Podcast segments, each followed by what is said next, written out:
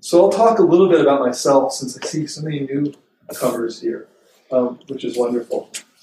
Uh, my name's Ken Kai Brandon Lamson, and I started practicing at the Houston Zen Center in 2005 when it wasn't located in this building, but it was down Heights Boulevard. And um, I took the precepts in 2009.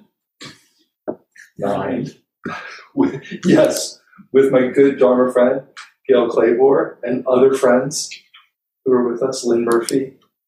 Um, Michael. and Michael, yes, absolutely.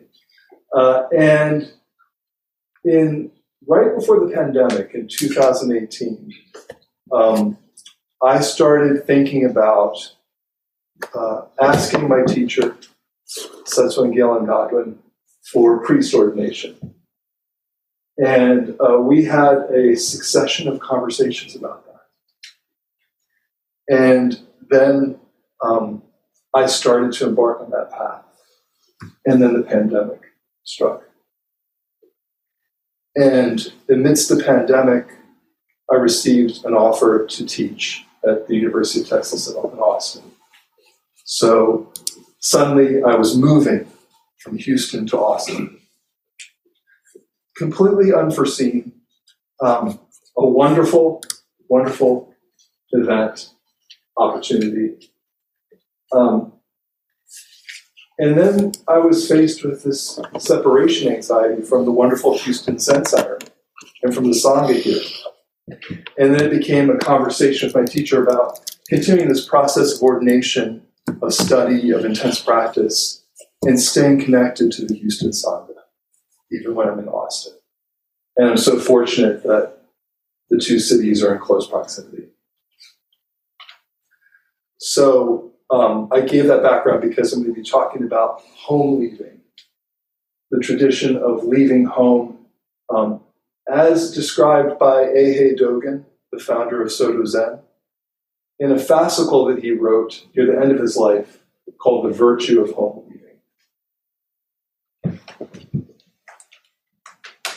So, as I am working on this step, and the ordination ceremony involves, um, in part, taking the same precepts that those of you who have taken the precepts as lay practitioners have experienced. Uh, the same precepts, the same bodhisattva vow. As I've been considering that, I've thought, how can I engage in this home leaving tradition without literally leaving my family? How does Dogen talk about home leaving, not just in the literal sense? I, as a practitioner, I'm going to go off and live in a monastery. I'm going to leave home and live with a monastic community. Uh, that's certainly the fundamental understanding of home leaving in our tradition. It goes back to uh, Gautama Buddha and him leaving his life of privilege, leaving the palace in order to seek enlightenment and to practice extensively. Um, but I think that in this text that I'm going to talk about today, Dogen suggests other ways of understanding home leaving. There aren't simply a kind of literal leaving home. I see, um, it's wonderful to see a whole range of ages here in the audience. And so I think, just conventionally speaking, what do we, what does home leaving connote? Right? For some of us, home leaving is an act of individuation. It's kind of a big deal. Like the college students I teach who are leaving home for the first time. And here they are living on campus um, apart from their families. Or maybe during the pandemic they had to move back home, right? And now we're coming back to campus. Also, though, leaving home is kind of an everyday thing, right? I'm speaking post-pandemic life. It's kind of an everyday thing. Like we, we you know, we leave home, we go out, we venture into the world, we go to places like the Houston Zen Center, we sit, um, we practice together, we go back home, we leave again. So leaving home can be kind of a significant event in our lives, kind of maturational benchmark. But it also could be something that's very everyday. Um, and I'll, I'll, get back to that later when I'm talking about Dogen's writing. So um, I think that there are three ways that I want to interpret Dogen's take on home leaving. The first is that home leaving is essentially an act of forsaking certainty and security. What it means to leave home in terms of practice is leaving security and certainty and opening to something that's referred to often as groundlessness. And um, in that context, home is understood as habitual patterns of behavior, familiar ways of thinking, familiar ways of understanding the world. Home leaving is softening with those habitual patterns, starting to see the habitual patterns and work with them, and then to soften with those patterns. Another way that I want to talk about home leaving, as, as Dogen expresses it, is home leaving is an expression of the vow to awaken for the benefit of all beings. Home leaving is an expression of the vow to awaken in order to benefit all beings. And then um, the third way I'll talk about home leaving is home leaving as a kind of shorthand for zazen itself. Um, when we leave home, we come and we sit on the cushion. We enter into this practice space. The cushion is not our home. It's not meant to be a permanent, um, fixed place.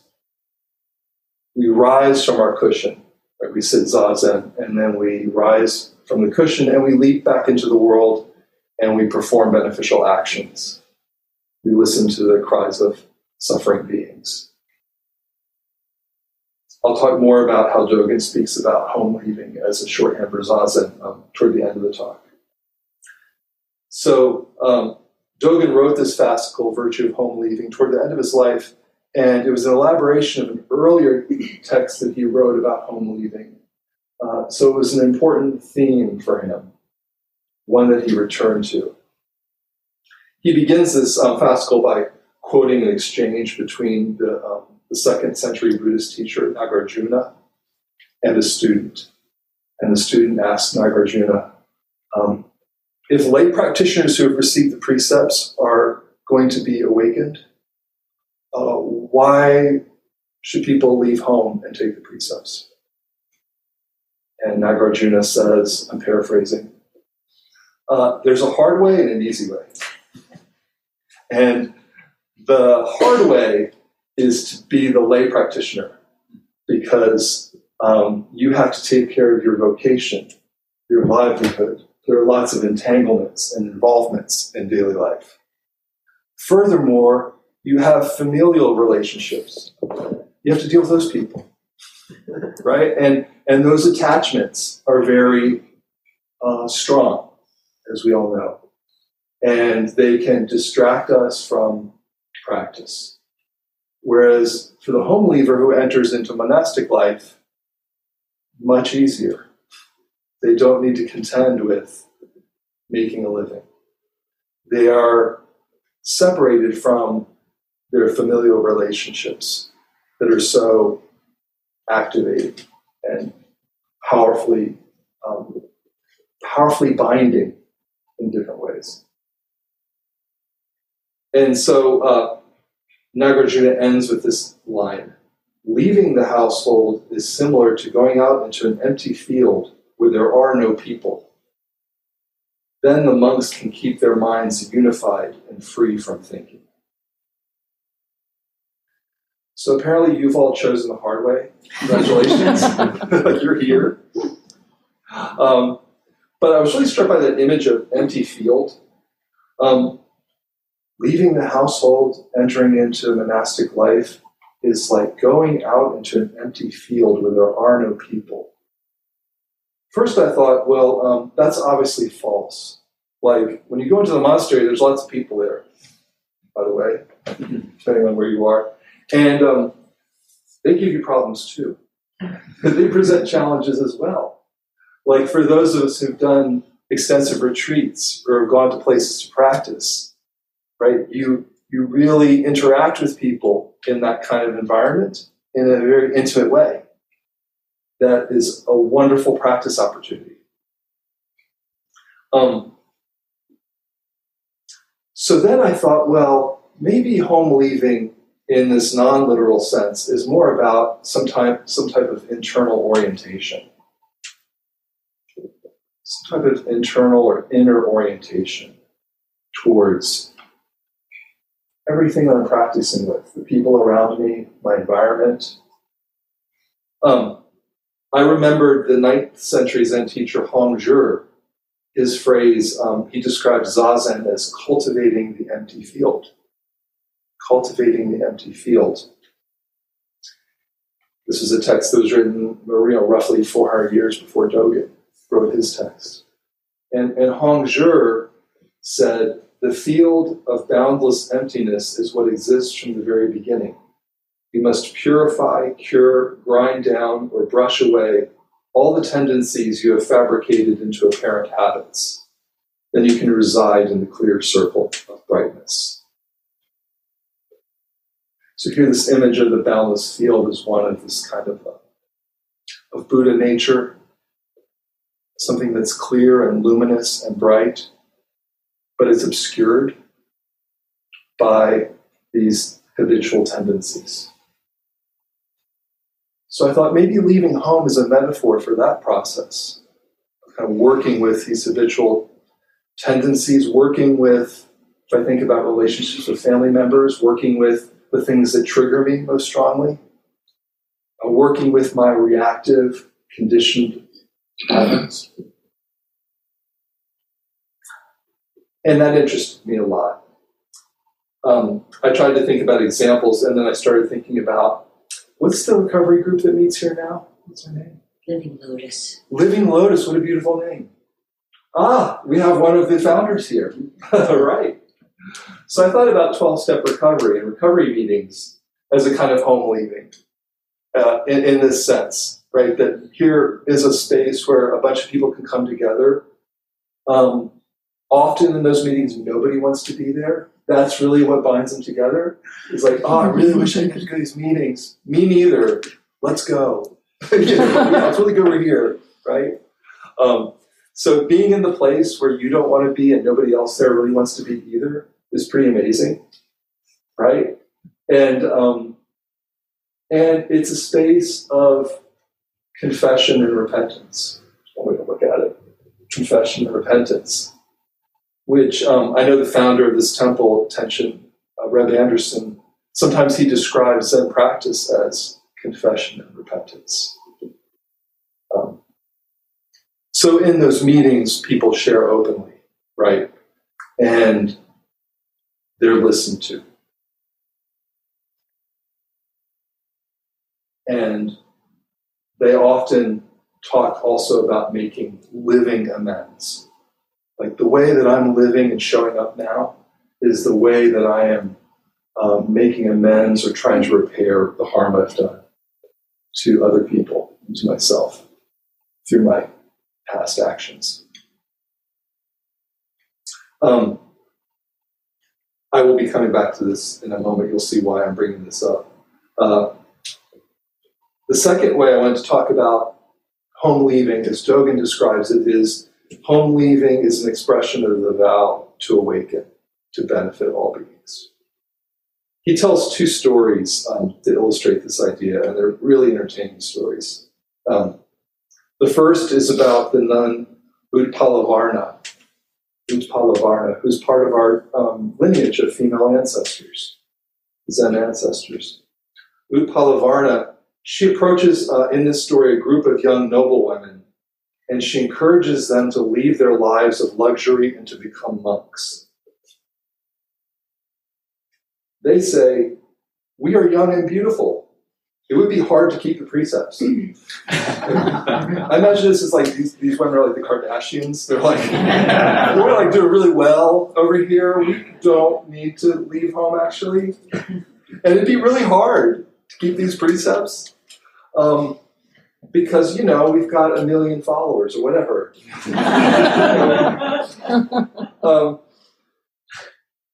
and then I really, I really enjoy Upalavarna's response. She tells them, "Leave home anyway, even if you do break the precepts later on. like, just do it. Leave home anyway." And the women respond, and I'm quoting Dogen's telling the story. If we break the precepts, we will fall into hell. How can we do that? Upalavarna answers, then go ahead and fall into hell. and I think, brilliant. brilliant. Um, so uh, she doesn't stop there because I imagine they just looked at her with you know, an incredulous stare. Like, huh? that doesn't sound very appealing. So then she tells them more about her own story, about her own journey. And she said that um, in a past life she'd been an entertainer. Um, another translation I read uses the word prostitute. So entertainer, prostitute, you know, different translations. Um, who put on various costumes and spoke memorized lines. So Upalavarna was a performer who put on costumes and spoke uh, lines that she had memorized. Once, as a joke, she donned a nun's clothes, and as a result, in her next life, she was reborn as a nun in the time of Kashyapa Buddha. I love that. She's like, okay, I'm just gonna, okay, let's, just for fun, I'll dress up like a nun this year. oh, whoa, okay, I've done something consequential. there are actually profound repercussions to this, um, to this action. Due to her arrogance, as she's been reborn as a nun in the time of Kashyapa Buddha, due to her arrogance, she broke a precept and fell into a hell realm where she experienced various punishments. In her next birth, she met Shakyamuni Buddha, left her household, and became an arhat, or an enlightened being. Um, how do we understand this story? One thing I noticed the, the, the intense power of this home leaving. That when one takes the precepts, when one makes these vows, they are tremendously powerful. And even if one doesn't do so intentionally, there's something about this orientation towards the practice and towards this, this vow that is really pervasive and strong and life changing, transformative. It's transformative. The second story um, is also um, very interesting. It's the story of the drunk Brahmin. This is not a story about recovery, since I was talking earlier. So, in this story that Dogen tells, um, a drunken Brahmin, um, a Hindu from a high caste, approached Shakyamuni Buddha, and um, he was tipsy apparently, uh, and he asked to become a monk. Then the Buddha tells his disciple Ananda to shave the Brahmin's head and give him a dharma, a dharma robe. Shave his head and give him a dharma robe. When the Brahmin woke up um, and sobered up, he was so shocked at what he'd done that he ran away. He's like, I'm out of here. What happened? there was a tiger in the hotel room. I lost my money. And oh, okay, I become a Buddhist monk. so, uh, as you can imagine, the Buddhist disciples were like, What was up with that? Like, why did you do that? Why did you do that? Um, and the Buddha responded, He, the Brahmin, would never otherwise have aspired to leave the household for immeasurable eons. He aroused a faint aspiration because he was drunk. Due to such causes and conditions, he will leave the household and attain the way in the future. Again, another story about the, the power of this vow, of this act of home leaving. This vow to awaken for the benefit of all beings, even if one isn't doing, isn't, isn't uh, fully consciously aware of all the repercussions of this vow. I think um, Another message I get from this story is that the Bodhisattva path isn't always linear. It's not always a linear trajectory. And leaving home, in Dogen's understanding, and this is kind of complex, is not leaving home isn't necessarily linear either. It's not like I was a child, then I grew up, and then at an appropriate time I left home, and that was the end of that. Um, in this sense, but we see that with the story of Upalavarna, right? How she um, has this non-linear route towards awakening. She breaks. She becomes a nun. She breaks precepts. She falls into the hell realm. She reemerges. She practices. Again, she awakens. Um, Dogen writes in, in his text all sentient beings should clearly receive this teaching with trust and practice it in the past, present, and future. Indeed, arousing the aspiration and attaining the way always take place in one moment. This Brahman's merit of momentarily leaving the household is like this.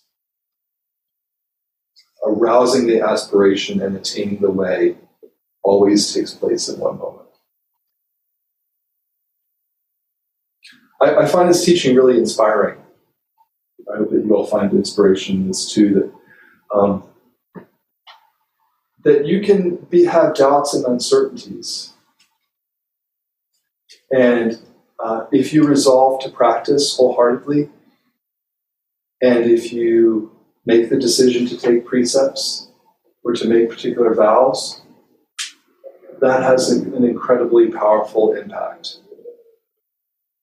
And your doubts and your uncertainties can be held too in that practice space. Um, I think this teaching also poses a question to us, which is um, are we leaving home yet?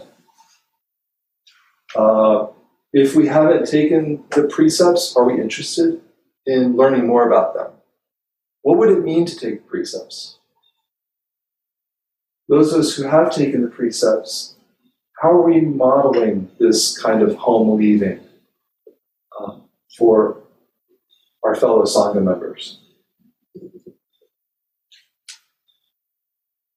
I think that these questions lead to um, the third way that I want to talk about Dogen's take on home leaving, um, which is that it is a shorthand for zazen.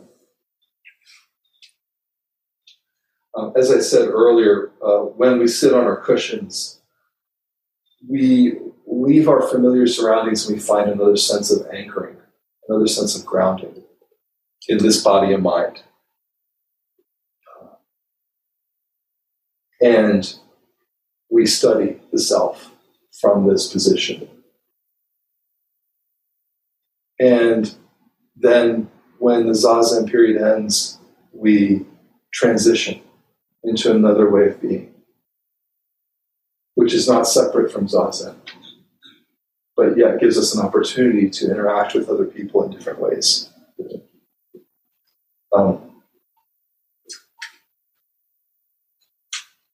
It's also important to notice that um, that we need to ground. We need to have this grounding and this zazen practice uh, in order to to notice all of those habitual tendencies and patterns of behavior and feeling, to notice our strong attachments, and then to uh, to settle with them and to see the possibility of home leaving is something that we can do, metaphorically speaking. Metaphorically speaking. Um, so, home leaving is not abandoning yourself, it's not abandoning others, it's not abandoning relationships. It's reframing them, I think, in a larger container, which is this container of practice. Um, there's a beautiful passage in this, toward the end of this essay, this text by Dogen, where he talks about um, the Buddha speaking to a group of monks who have left home. And he says, The Buddha said, You home leavers should not arouse an unwholesome mind. If you do, you are not home leavers. Your action and speech should be in accord with each other. If they aren't, you are not home leavers. I abandoned my parents, siblings, family members, relatives, and teachers to leave the household and practice the way. Indeed, this is the time to assemble wholesome awakening. Wholesome awakening is to have a tender heart toward all sentient beings as if they were babies. So, to leave home is to assemble wholesome awakening. How do we do that together? How do we do that together? Even if one literally leaves home, let's just say for argument's sake, and joins a monastic community, um, if your actions and your speech is not in accord with your fellow home leavers, you're not really a home leaver. This is this is really um, really significant, I think, that home leaving is about creating this environment of harmony among all of us. And of course, there's that beautiful phrase at the end what does wholesome awakening mean in this sense?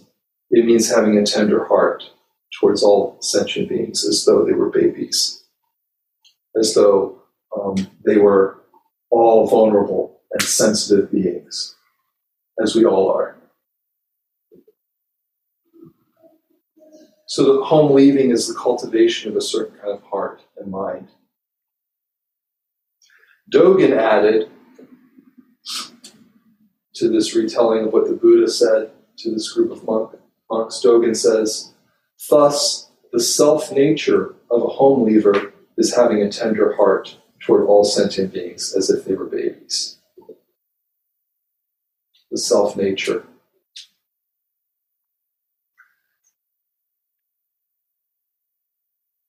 So, um, I want to end with the ending of this particular fascicle.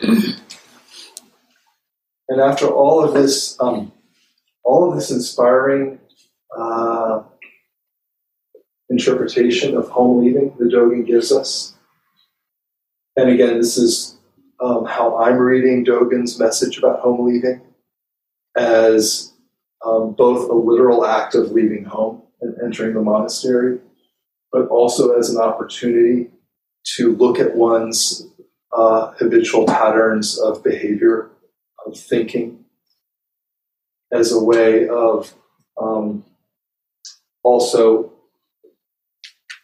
expressing the vow to awaken for all beings. And then finally, as home leaving is kind of metaphor for zazen itself, for the practice that we're doing together. Um, he gives you two really concrete arguments as to why you should leave home. After there is all this interpretation about home leaving, and they're pretty straightforward, so I'll just uh, quickly run through them. The first is you've been gifted with a human body and the opportunity to practice the way. So, as we've seen in many of our Zen scriptures, um, there's this exhortation to not waste time take advantage of this precious opportunity. Um, Dogen writes, Do not waste your most excellent body and leave the dewdrop like life to the wind of impermanence. A lovely image. He says, The human body is born and perishes. Since olden time there's times there's not been a single person who clung to the body and make, made it stay. Yet if you turn around, leave the household, and receive the precepts, you realize unsurpassable complete enlightenment, realized by the Buddhas of the past, present, and future, which is the indestructible diamond Buddha fruit. Who among the wise would not joyously seek this? I also like the diamond Buddha fruit because there's an image of hardness, right? And uh, kind of crystalline clarity and a softness. Fruit, indestructible diamond Buddha fruit. So there's one argument. You have this precious opportunity. The second is that all of our Buddha ancestors have practiced this home leaving in some way. That we have this tradition that we ourselves are remaking. We're remaking and participating in the tradition. And for the tradition to be alive, for it to be sustained, we all have to be able to connect with it from where we are in this moment. And um, the tradition needs us. We need the tradition, and the tradition needs us too. So I hope that we can all um, continue to meditate on and consider what this home leaving uh, practice entails.